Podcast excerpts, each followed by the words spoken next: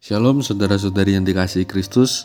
Sebelum kita mulai renungan pada pagi hari ini, mari kita bersatu dalam doa.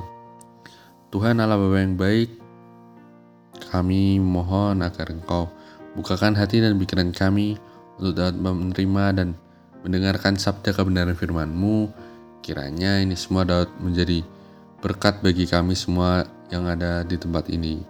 Dan terima kasih kami menyerahkan seluruh doa dan permohonan kami ini dalam tangan kuasamu. Haleluya. Amin. Nats renungan pada kali ini berjudul Adakah Yesus lahir di hatimu? yang terambil dari Yohanes 3 ayat 16 sampai 18.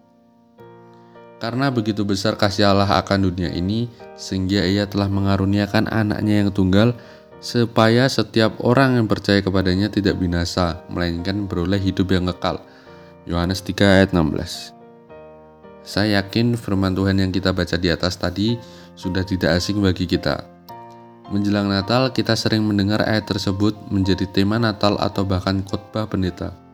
Kita bahkan mungkin sudah puluhan kali mendengar khotbah dari ayat ini. Tetapi, apakah menghayati makna sesungguhnya? Makna Natal terpenting dalam hidup ini adalah bagaimana kita sungguh-sungguh menghadirkan Yesus ke dalam hati kita.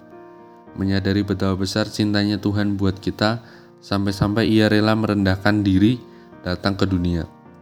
Melalui proses lahir ke dunia dengan sebuah tujuan yang mulia, yaitu menyelamatkan setiap kita dari kutuk dosa dan memulihkan relasi Allah Bapa dengan manusia.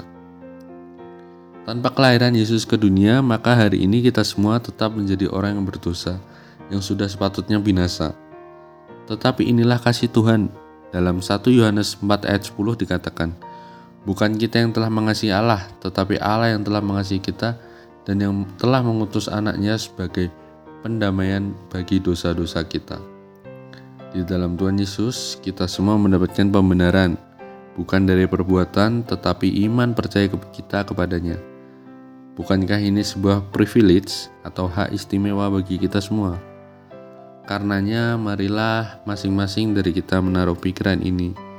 Natal bukan sekedar perayaan kelahiran Tuhan Yesus ke dalam dunia dan bukan sekedar memperingati Sang Terang dan Sang Damai telah hadir ke dalam dunia, tetapi sudahkah Dia benar-benar lahir di dalam hati kita? Sudahkah Sang Terang dan Sang Damai itu hadir dan memerintah atas hati kita? Sebab Natal tidak akan berarti tanpa Yesus lahir di hati kita.